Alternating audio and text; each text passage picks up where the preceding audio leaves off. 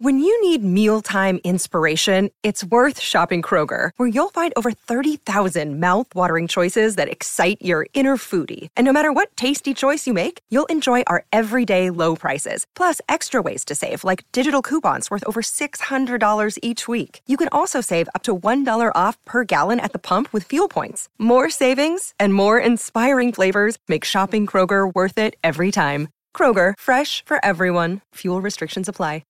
G'day, Mike Hussey here, but you can call me Mr. Supercoach. KFC Supercoach BBL is back and there's 25 grand up for grabs. So what are you waiting for? Play today at supercoach.com.au. T's and C's apply. New South Wales authorisation number TP slash 01005.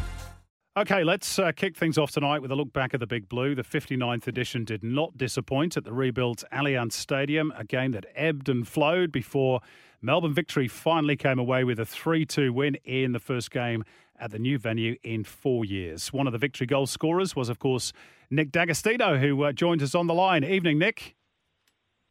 Evening. How are you guys? We're great. Good, Good to have you on the show. Um, that was, well, from my vantage point at least, a rather typical Big Blue. How was it from the playing side of things?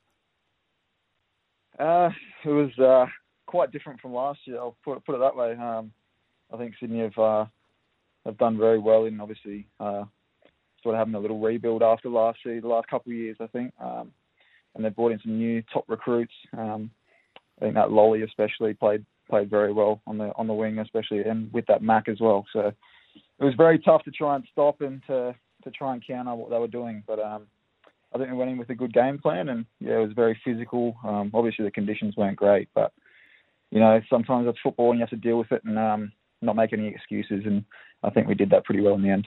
Yeah, I thought you did that very well, mate. I was sitting next to Simon, and um, I mean, from my point of view, obviously a little bit frustrating. The boys couldn't get away with a win, but you guys seem to just have, have built on. It wasn't a great game uh, from the team, but mate, you still to still come away with a win, score three goals.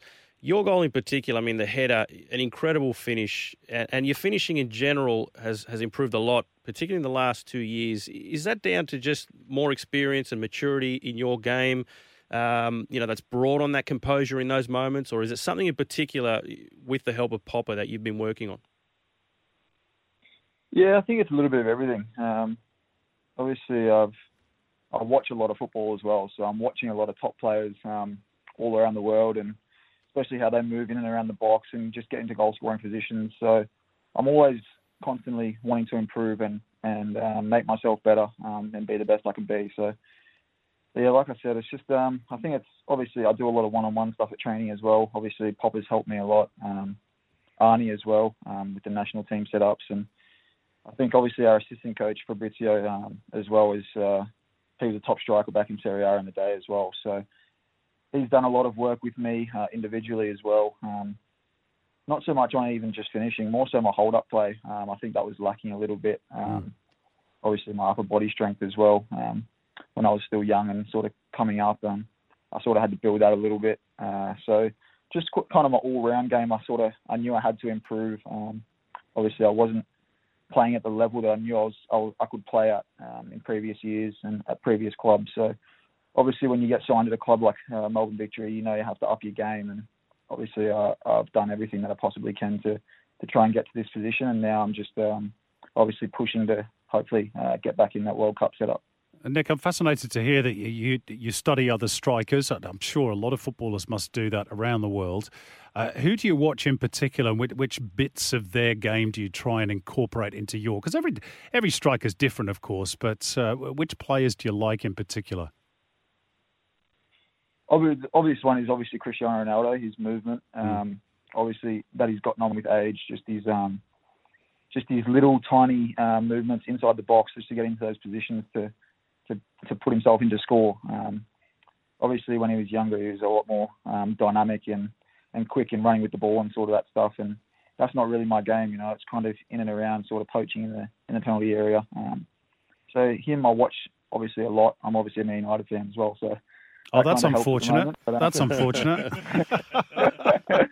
but um, no, obviously at the moment I'm I watch a lot of Erling Haaland as well because he's uh, obviously big and powerful and quick and obviously I kind of I kind of think of myself in that same sort of way. Mm. I, am I'm I'm strong and, and quick as well. So obviously I just like to watch a lot of players that kind of obviously play similar to my sort of style um, that I can kind of learn and get get a few tips off and just yeah just t- mainly watching their movement just in and around the box just to try and free myself up to obviously get that tiny little bit of time that you can um, away from a defender just to get that shot off. I've likened you to Andy Carroll, Nick, but that might be the hair.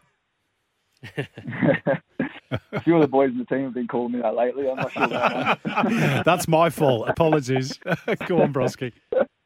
Just going back to the team, I mean, you guys. Uh, I read an interesting stat um, before the game that um, you know neither side, neither Sydney nor Victory, when going behind last year, had come back to win a game. So you guys went down one 0 Sydney back at the new stadium with a lot of momentum behind that there was a lot of resilience behind the, the team to fall behind and still find a way back to win, end up winning the game. I mean, is that the evolution of this team? Is it something more to give you that little bit extra to uh, you know potentially go on and, and, and, go better than last year?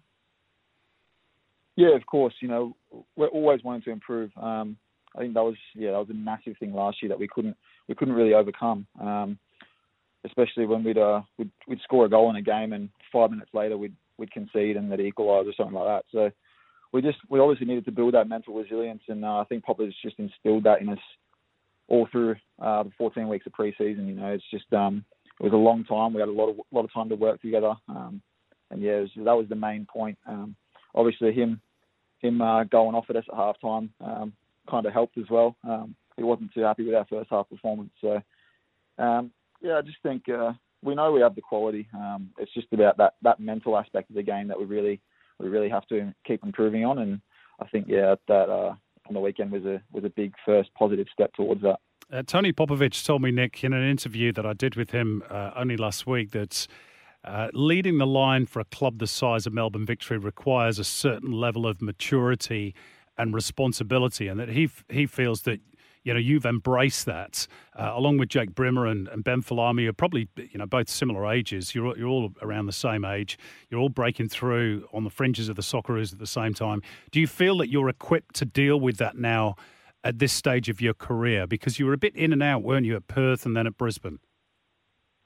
Yeah, of course. Um, you know, I think that was previous clubs. It was my own sort of immaturity, maybe maybe off the field as much. I wasn't really looking after myself off the field as much as I possibly could have. Um, and I think it really, obviously working with Popper, coming back to Popper again at Victory, and uh, obviously the size of Melbourne Victory, I knew, like I said earlier, I had to sort of up my game and, and just be the best that I could be. Um, and that was the main thing for me. Um, and now I'm just looking after myself on and off the field as much as I possibly can because obviously your body is your tool, and I want to make make the most of my career. Um, you know it's not a long career. So obviously you have to you have to work. It's not just um, on the pitch, but off the pitch is just as important. So that's the main sort of thing, and I definitely think I've matured over the years as well. Um, that's probably the main thing. Um, yeah, and it's just always wanting to improve and uh, just just uh, yeah, like I said, be the be the best I can be and and lead that club obviously with with pride and and honour in myself and my family. Um, I'm not just doing it for me. There's a lot of people that have put in the hard work to get me to where I am. So um, yeah, it's just a, it's a big responsibility, but you know I'm uh, I'm embracing it and um, I'm loving the challenge. Mate, looking uh, forward to this weekend, so you're taking on the Wanderers uh, back in Melbourne. What should be a, a, huge crowd. Did you watch their game? What did you make of their uh, their, their match against your old club Perth? Yeah, I did watch the game. Um, I watched, like I said, I love watching football, so I watch as much as I possibly can. But um, uh, yeah, I was just I was studying obviously I watch a lot of defenders and I was studying how they play and how they move. Um, obviously they got uh, the new Marcelo at the back as well, and um, Gab Cleur. I played with Gab in there.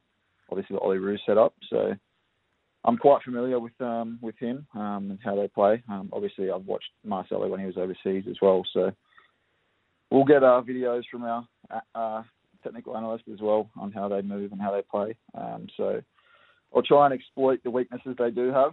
Um, obviously, to get myself in those positions to score goals, but I think they've done very well in obviously their their um, foreign recruitment as well. So that Kripic up front is um, is is quite uh, quite annoying for backlines at the moment. So um, yeah, it's obviously going to be a tough one. I'm looking forward to it. Um, you know, we'll set up how we're going to set up and play the football that we want to play. So obviously, um, they're going to have to come and and uh, match us in our against uh, obviously in front of our home crowd as well. So we're looking forward to that.